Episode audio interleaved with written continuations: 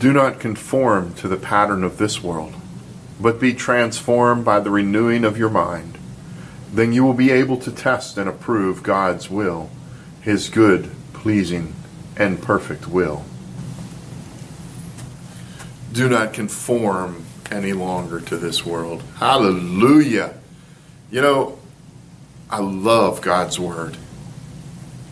I remember when I first began to, to dig into it, when, when God just pulled back this veil.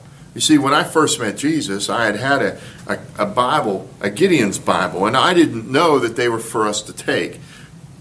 But for me, in the world I was in, by taking it from the hotel, we thought we were getting away with something. And that's what i had to begin with was this king james gideon's bible. And i remember when i first began to try and read it and i really couldn't understand it. And it was it was like i could understand the words but i couldn't connect the concepts.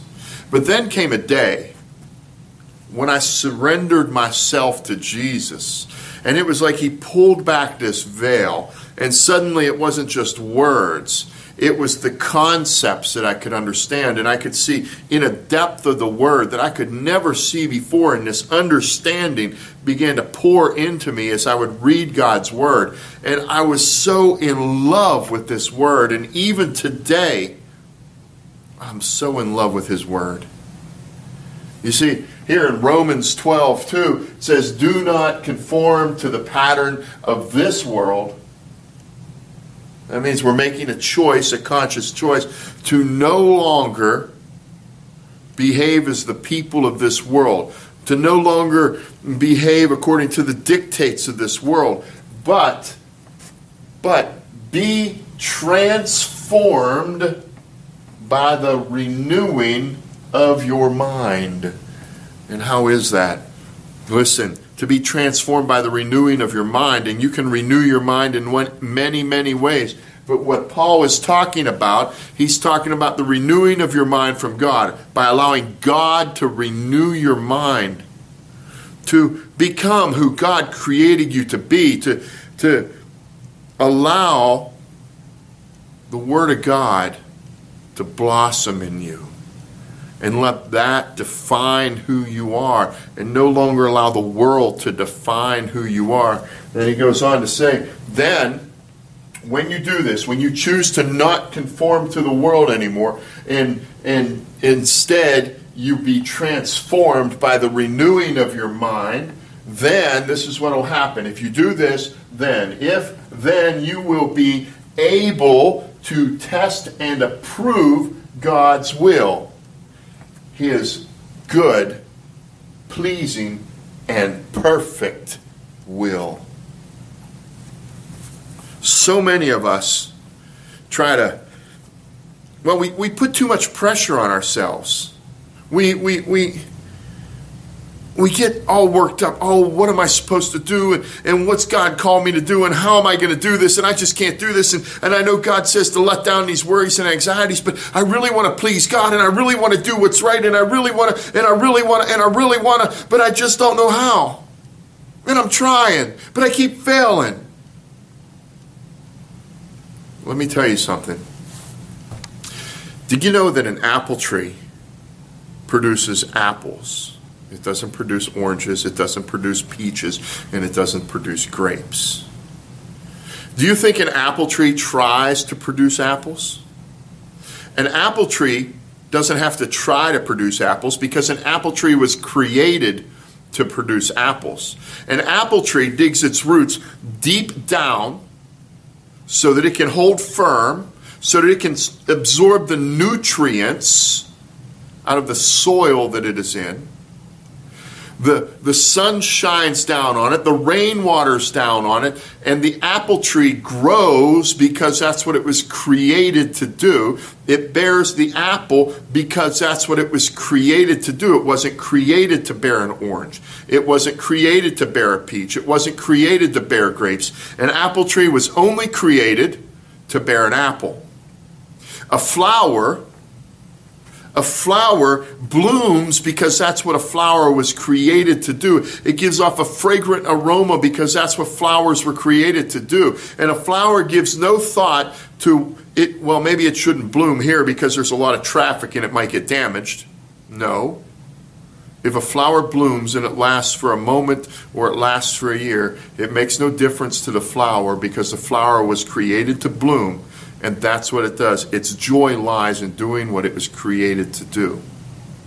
It doesn't get worked up. It's not filled with anxiety. It doesn't think about, well, maybe I shouldn't bloom today because uh, somebody might see me and they might snip me and put me in a vase on their table, or, or I may get trampled to death. A flower does what it was created to do, and it doesn't worry or get all worked up about it.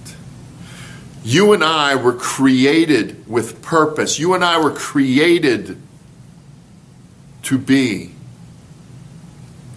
The world doesn't define who we are. The world will tell you to bear oranges when you were created to bear apples. The world will tell you you shouldn't bloom here because if you did, somebody may come along and trample you. So don't bloom here. The world will tell you to behave and act one way, but God says, I spoke you into existence. I know who you are. I, the Lord, spoke life into us. And if we will surrender everything about ourselves, if we will choose to not conform to the pattern of this world, but instead be transformed by the renewing of our mind. How is that renewing of our mind? It is God is the renewing of our mind. And when we are transformed by the renewing of our mind, we will become what God created us to be. It will become our nature. We stay grounded in the fertile soil of the Word of God. We lift up our arms in praise and worship of a holy God. He is our sunshine. It's His rain that nourishes our body. It's His spoken word that gives us the soil to ground ourselves in. When we step into that soil, if you will, when we surrender ourselves to His magnificence, we cannot help but become who He created us to be. We don't have to work at it, we don't have to try. All we have to do is surrender ourselves. We have to choose not to conform to the world any longer, but to surrender ourselves to God. And He will create in us, He will renew our minds, and He will create in us that which He called us to be in the first place. You can't help but become what God created you. You don't have to work at it, you don't have to try, you don't have to force it. You simply have to surrender yourself to God. You, you go and, and we do this formal act, and it's a good discipline to do go to the altar and make a choice to lay down yourself. Lord, I surrender my hopes and I surrender my dreams and I surrender my ambitions in this world. I surrender even the, the vision that you've given me. I surrender what you have called me to be. I give it all to you, Lord. It's in your hands. I will choose to walk in your ways. Help me to walk in your ways. I will sink my feet into the soil of your word. I will stretch out my arms and I will praise your name and I will set my eyes to cast them up towards heaven, towards your glory, and let your spirit rain down on me. In that, you will find God's good and pleasing and perfect will. You will become who you were created to be. Think about it, and God bless you.